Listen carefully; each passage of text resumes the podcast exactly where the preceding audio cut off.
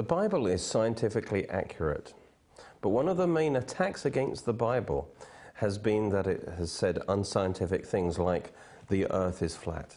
But we've seen that the Bible never says that, never hints at that. And, and in fact, Isaiah 40:22 says that God sits above the circle or the sphere of the earth.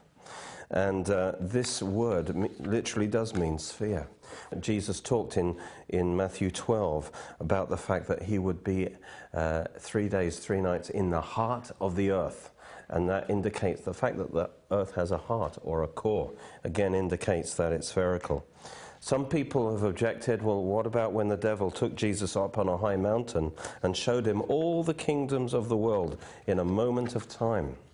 Skeptics say this is impossible on a spherical earth, and so it must indicate a flat earth. But this is foolish objection, because to do this physically uh, would be equally impossible if the earth was flat. Uh, it would be obvious to men of all ages of time that there is no mountain from which you can see the whole world. You can just see a few miles at most, however big a mountain you're at. And so this is clearly a supernatural experience in which the devil revealed all the kingdoms of the world to Jesus in a vision. It's got nothing to do with flat earths. Uh, another common objection is about the four corners of the earth, and this is a phrase that's used in three scriptures in Isaiah 11, Revelation 7, Revelation 20. And we, what are the corners of the earth? Surely that means that the earth is square, doesn't it? No, we're the victims of the translators. In fact, the meaning of this word, according to Strong's, is that uh, this word used in these verses is actually should be translated quadrant or quarter. In other words, it's the four quarters or the four quadrants of the earth. That's how Revelation 28 is translated in the King James. It says that Satan will go out to deceive the, the, all the nations that are in the four quarters of the earth to gather them together for battle. And this is accurate scientific language that we use today. Because by the nature of things, from any point on the surface of the earth, every any other point is located relative to the four basic baseline directions, the four compass points, north, south, east, and west. And these four uh, directions divide the earth into four quarters or quadrants. And, uh, and so the scriptures that use this phrase are simply emphasizing that the whole earth is included in what they're talking about, all four of its quarters. And so again, the Bible proves to be accurate in its information. Well, the attacks against the Bible in modern times is it's unscientific. And I'm making the case that this is just not true, rather the opposite that its scientific accuracy proves it's the Word of God. It wasn't written as a science textbook, but it accurately describes nature and its operation in ways that are, ahead of its time. If the Bible is the Word of God, it must be true about earthly physical things as well as heavenly spiritual things that are mirrored by those physical things. And actually, God uses physical things to teach about spiritual things. So the two are together, as Jesus said. If I've told you about earthly things and you don't believe, how will you believe if I tell you heavenly things? In fact, we're seeing that the Bible made many accurate scientific statements. They were so far ahead of their time, it must be the Word of God. And uh, these things, you see, have only been recently discovered, but they were in the Word of God all the time. How did the Bible writers know it? It must be because God inspired them. In fact, it was faith in the Bible and the God of the Bible that actually motivated and was the major driving force behind the modern scientific endeavor. You see, it was numerous believers who pioneered, uh, laid the foundations of, of many of the modern sciences. And the reason is clear. You see, if the universe was created by one God, rather than many gods who are all competing with each other. Uh, and if that one God is orderly and dependable and faithfully sustains the universe, as the Bible claims, then we'd expect the universe to operate in predictable ways, according to universal laws, which man can then research with experimentation and so on, and discover these laws. And wonderful believers like Isaac Newton believed that they were thinking God's thoughts after him. And, and in fact, God invites man to embark on this endeavor, this journey of discovery, as it says. It's the glory of God to conceal a thing, uh, and the honor of kings, that's us, to search out a matter. In fact, he commanded it upon us when he told man to exercise dominion, to be kings on the earth, as it were, uh, to have dominion over the earth. And that then became our honor to search out these things and discover the way God uh, or runs the universe. In truth, the only rational basis for science is if there is a creator, uh, such as that described in the Bible. You see, if the universe was just a product of random, uh, disordered processes, there's no reason to find order in nature. Uh, and worse, we would have no reason to trust our own brains because our brains would just be a random chemical soup. Uh, you see. And so, but on the other hand, if the same God who created the universe according to certain laws, also made our brains to be able to understand those laws, then we've got good reason to believe that the scientific enterprise will be successful. And it has been. And so the success of modern science is guaranteed and predicted even by the Bible. Well, let's look at this that the Bible itself talks about universal laws, that God has made universal laws that work in heaven above and on the earth beneath. That's an amazing statement. And that's the foundation for modern science. He, he's, you see, God made this universe to reflect and reveal his character, his glory, his power. The heavens declare the glory of God. You know, it says, What may be known of God may be manifest, is manifest to people because God has shown it to them through the creation of this world, his attribute, which makes his attributes clearly seen. Uh, even his eternal power and Godhead are made known by his creation. You see, so God made this world to reveal his unity, his power, his immensity, his faithfulness, his immutability. And these things are revealed through the laws that govern and that work everywhere in the universe, uh, which describe his providential care and rule of the universe. And this is a huge concept the universal regularity of, of, the, of nature, that there are laws, universal laws. That's the basis for all science, and it's plainly stated in the Bible. Job 38, God says, Do you know the ordinances, that's the laws of the heavens, and can you set their dominion on the earth? You see, this describes something that God does and only God can do. He exercised dominion over the motions in the heavens according to his laws. And he sets those very same laws to, to govern motions on the earth. That's an amazing claim that the laws of science that we discover on the earth also apply to what happens up there elsewhere in the universe, everywhere. This assumption of science has proven true. And God says, That's what I've done. That's the classic example of this, by the way, is, and fulfillment of this is Newton's law of gravity. As a believer, he expected the gravity that we experience on Earth, the famous apple falling from the apple tree. Uh, he thought that's that force of gravity, and his genius was that that's the same force on Earth is what governs the motions of the planets uh, in the heavens, the Earth around the sun and the moon around the Earth. And the attractive force on the, on the earth to the apple, you see, is the same type of force that attracts the earth to the sun. And this was an amazing unifying idea that comes from, again, the Word of God. You see, he was able to deduce from that the law of gravity, how it worked, that the force between any two masses, anywhere in the universe, is proportional to the two masses and inversely proportional to their distance apart. And then he was able to use some calculus to demonstrate that this force of gravity successfully predicts the motions of the planets around the sun and the moon around the earth. This was an intellectual triumph and a fulfillment of the scripture. And in fact, if we look at these verses in Job, it specifically anticipates the law of gravitation. Uh, that Newton discovered. Let's see this in Job 38. God says, Can you bind? Notice the binding, the cluster of the Pleiades, or loose the belt of Orion. Can you bring out Mazzaroth, that's the constellations of the zodiac, in its season? Can you guide the great bear with its cubs? Do you know the ordinances of the heavens and can you set their dominion on the earth? That's amazing insights here. First, it says that the stars are bound together. They're held together by an invisible force, which we know as gravity. And it gives the Pleiades, the uh, seven sisters, as the example here. And it says this same force of gravity also has dominion on the earth. And he also describes the nature correctly of these different star constellations. Because, first of all, Pleiades are described as being bound together. And it's true that they move in unison with each other.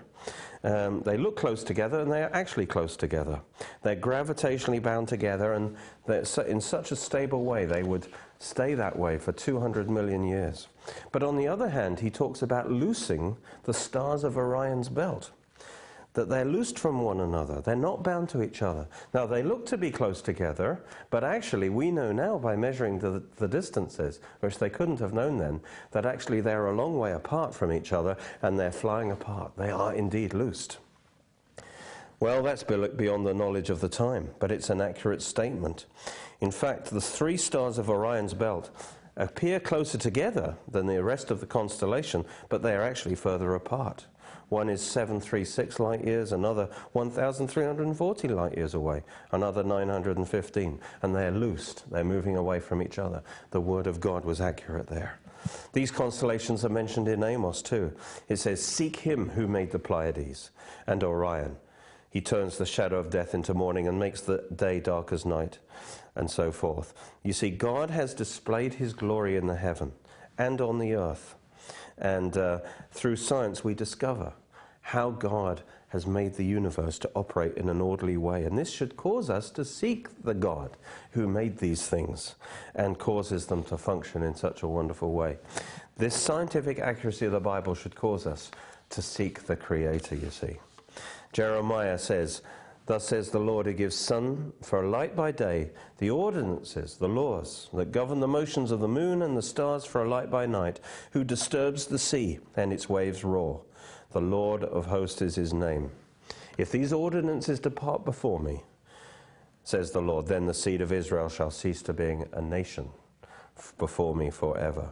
Notice what God says is these ordinances that govern the forces in the heavens uh, and as well as the motions of the sea down here, uh, because it is gravity that actually uh, between, and he, it's interesting that he links the forces in the heavens, the gravity, and the waves on the sea, because the force of gravity from the sun and the moon is what causes the tides uh, and, and so on on on the sea. And he says these laws are permanent, they're unchanging, they'll never change. And likewise, Israel is permanent too. And so, this is again a wonderful confirmation of the universality through space and time of the laws of nature. Now, now we address another very important issue the motion of the earth around the sun. Does the sun go around the earth or the earth around the sun? Uh, this famous issue has been presented as, as the battle between the Bible and science that came to a head with the story of Galileo and his battle against the Roman Catholic Church. But this was not a battle between, against the Bible, Bible and science, uh, as often is portrayed. It was actually a battle between Copernicus, Copernican science and Aristotelian science. I'll explain that, which had become church tradition. Both sides actually believed the Bible was true. Galileo believed the Bible, he didn't reject it. What he did reject is the church tradition that had come from the church, mixing Greek philosophy from Aristotle uh, with the Bible. Um, Galileo believed that his observations that upheld the heliocentric view of Copernicus, that is, that uh, the solar system goes around the sun. Uh, he believed actually that that was quite consistent with the Bible. You see, until that time, the prevailing view of the solar system was from Aristotle, 330 BC, a famous Greek philosopher. He believed that the universe was finite, the earth was in the middle, and it was uh, standing still, and everything was revolving in spheres around the earth. And so everyone have kind of followed Aristotle in this. The reason we have 24 hours days is that the sun takes 24 hours to go around the earth. And um, Unfortunately, early in church history, some of the church fathers, like Clement and Origen, wanted to combine the Greek philosophy with, with the scriptures, producing a new kind of Christianity. And then Augustine, who became the one who dominated Roman Catholic theology, he, he accepted a lot of those ideas. And as a result, the, the Catholic Church adopted the astronomical system of Aristotle. It's not, didn't come from the Bible, but from Aristotle. And when it came to the Reformation, people began to think a lot more freely and question the church traditions that had built up, that get entrenched, of course. And Nicholas Copernicus, uh, Copernicus, sorry, developed a cosmology with the sun at the center and the Earth rotating around its axis, and the Earth and the planets circling the sun. And we know that today, of course. And when Galileo made improvements to his telescope, and he was able to make accurate observations, and they absolutely confirmed Copernicus was right and Aristotle was wrong. Uh, but it was hard for the church to immediately make that change. Um, now he realized that he came into conflict with the Catholic Church because they would then now have to admit they were wrong to, to have accepted this uh, Greek philosophy of Aristotle into their traditions, and people don't like admitting that they're wrong. And so that's the reason for the conflict. But it wasn't actually to do with the Bible conflicting, as we'll, we'll see. We're going to let the Bible speak for itself now. And we'll see that it talks about the sun going around the earth every 24 hours. The reason is because the earth spins on its axis every 24 hours in relation to the sun, not because the sun is doing that around the earth. And this is wonderfully revealed in Job 38, verse 12. God says to Job, Have you commanded the morning since your days began, and caused the dawn to know its place, that it may take, that it may take hold of the ends of the earth? and the wicked be shaken out of it. It, that is, the earth, is turned. The earth is turned as clay under a seal and stands out like a garment. So there's a wonderful picture of basically it's saying that there, there is the sun, which is creating a seal, an impression on the earth, and the earth is turned against the sun. And as it turns, that impression is formed on the earth's surface as the light shines upon it. And uh, he says it's, it's, it's almost as if the sun, it's turned, and the sun then imprints its seal. Uh, upon the earth. It's, it's like a clay pot, you see, that's turning against the, the, the, the sun. Um, and God asked Job, you see, has he ever commanded the morning sunrise? God, you see, v- describes his view. And when the sun rises, the, its light reaches or it takes hold of the ends of the earth, the extremities of the earth, that are just rotating out of the darkness into the light. And as a result, it, the wicked are shaken out of it out of the earth, in the sense that thieves, drunkards, adulterers, others that practice their sins in darkness, are forced to desist from these activities as they retreat from the light. And also the beauties of the earth are revealed by the light, for when its coloration of the earth is made to appear, it describes as like a beautiful garment when you start to shine the light on it. What a wonderful picture this is. And um, it says the, also that the God's daily command of the dawn derives from his control of the earth. It says the earth is turned. That's how God controls the dawn. The earth is turned as clay to the seal. It's, it's not the sun being moved around the earth. The picture is the earth rotating like a clay vessel being turned on a wheel to receive the design impressed on it by a stationary seal. Likewise, the earth is being turned into the sunlight, so that as it dawns on the ends of the earth, the light reveals the intricate features on its surface, just as a seal produces an impression on the clay vessel as it's turned towards it. And so it describes the earth being turned in relation to the sun, bringing forth new features as the dawn moves over the surface of the earth. So God regulates the morning, you see, by rotating the earth, as a potter rotates the clay pot.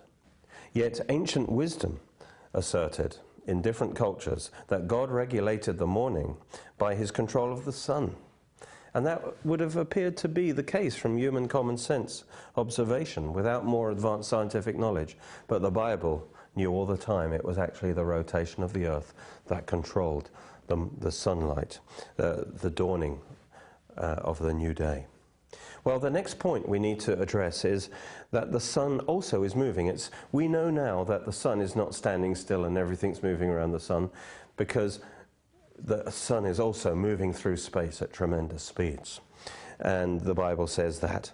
Uh, for a time, scientists believed that the sun was stationary and everything went round the sun. And so they scoffed at passages like Psalm 19, which talks about the sun moving through space. It says, The sun, like a bridegroom coming out of his chamber, and rejoices like a strong man to run its race. It's rising or it's going forth. It's from one end of heaven and its circuit to the other end, and there's nothing hidden from his heat. Now, First of all, we could always say that, in fact, this is a true statement anyway, uh, according to the language of appearance. We still use that to this kind of language in our scientific age today. We still talk about the sun rising and the sun setting because that's how it appears to us today. Uh, it, we describe it traveling in its annual circuit against the uh, background stars. So why should we criticize the psalmist if it uses that kind of language? And also, modern theories of relativity say that any frame of reference is just as good as any other. And so, from the frame of reference on the Earth's surface, it's true to say that the sun goes down or the sun rises and the, or the sun goes on a circuit through the heavens. That's absolutely correct as an observation from the earth. But actually, these verses have also been proved true in an absolute sense. Science has again caught up with the Bible. Now we know, realize that the sun is moving around the center of our galaxy at 600,000 miles an hour.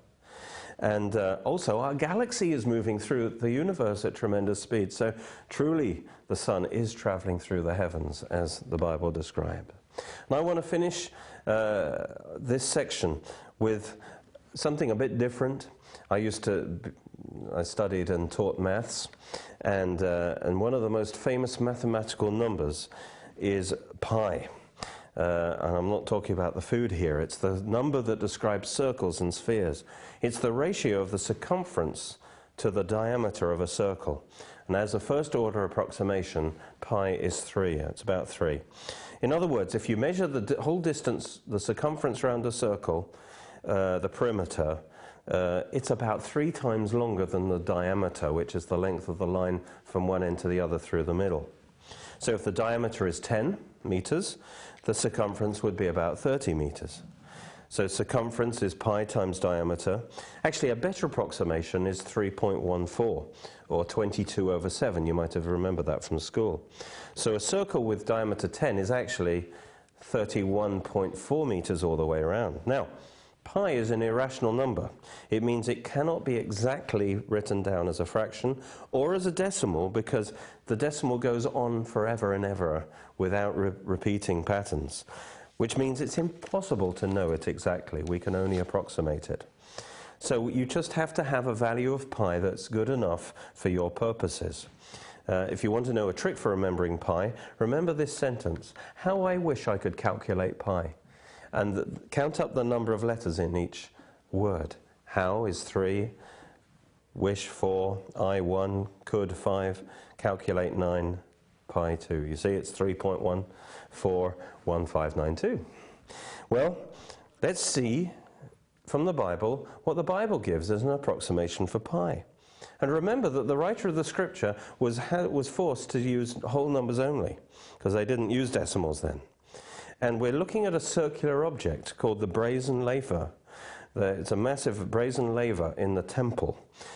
It was a sea or a reservoir of water that the priests used for washing their hands and their feet. And it's in 2 Chronicles, and it says this Then he made the sea of cast bronze, 10 cubits from one brim to the other. That's the diameter. It was completely round its height was five cubits, and a line of 30 cubits measured its circumference. And under it was the likeness of oxen circling it all around, 10 to a cubit, all the way around the sea. So see, the circumference is 30 cubits, the diameter is 10 cubits. By the way, a cubit is about 18 inches. It's the length of the arm to the elbow, of the arm from the elbow to the hand. And this seems to give an approximation of pi of 30 divided by 10, which is 3. Now, this isn't wrong. uh, we've pointed out that that's the first order approximation for pi, and it's impossible to get it exact anyway, but the Bible's been criticized here for giving a rather a crude approximation for pi, not very accurate, uh, and so this is a challenge. But let's read further, and we'll find that the Bible actually introduces a refinement uh, that actually gives a very accurate estimation for pi, especially impressive when you think the imposed limitation to whole numbers. The next verse says, It was also a handbreadth thick, and its brim or its rim was shaped like the rim of a cup. So this indicates that we need to take into account the width of the rim of the cup which is a handbreadth. And when we do this, we get an amazingly accurate va- value for pi. See, a cubit's 8 inches, 18 inches. A handbreadth is 4 inches. Let's recalculate now. See, the diameter from one outside edge to the other was 10 cubits, but the width of the rim was a handbreadth, which is 4 inches. Um, now, the inside diameter, therefore, was 10 cubits. That's 180 inches. Take away the two handbreadth of the rim. That's 8 inches. You get 172 inches. Now let's multiply that by pi to see what the circumference should be. And you get practically exactly 540 inches, 30 cubits. It's exactly right. Put it another way. The original value for pi was 540 divided by 130, in, sorry, 540 all the way around divided by 180 inches, that's 3. But once we adjust it, it's 540 divided by 172, which is 3.14, which is practically, well, it's accurate to three places. That's actually as accurate as you almost ever need to use it. So the Bible proves accurate. Now, there's an interesting hidden feature in the text too that leads to an even more accurate value of a pi. 1 Kings 7:23 is the other scripture where this is, and the word for the circumference in the Hebrew has, is usually kav. But in this passage, mysteriously, there's an extra h added on to the end of the word. Now, Hebrew words have, are alphanumeric. They have numerical values too. And the science of studying these numerical values and their meanings is called the gematria. And uh, basically, the normal value for circumference adds up to 106. But if you add on the extra letter that's put in here, it's a value 5, it's 111. If you use that ratio, that in a way God is hinting you need to scale up by 111 over 106, then to the original value of pi, you actually get pi as 3.1415, which is accurate to five places. That's amazing accuracy. This is way beyond their measuring instruments. How would they know this? It's because the Bible is the Word of God. And so we, we can trust the Bible, it's true. And we need to believe what it says about God, about our need of salvation through Jesus, who died for our sins. And that we put all our trust in Him and live by faith, trusting His promises, because every promise of God is yes and amen in Christ.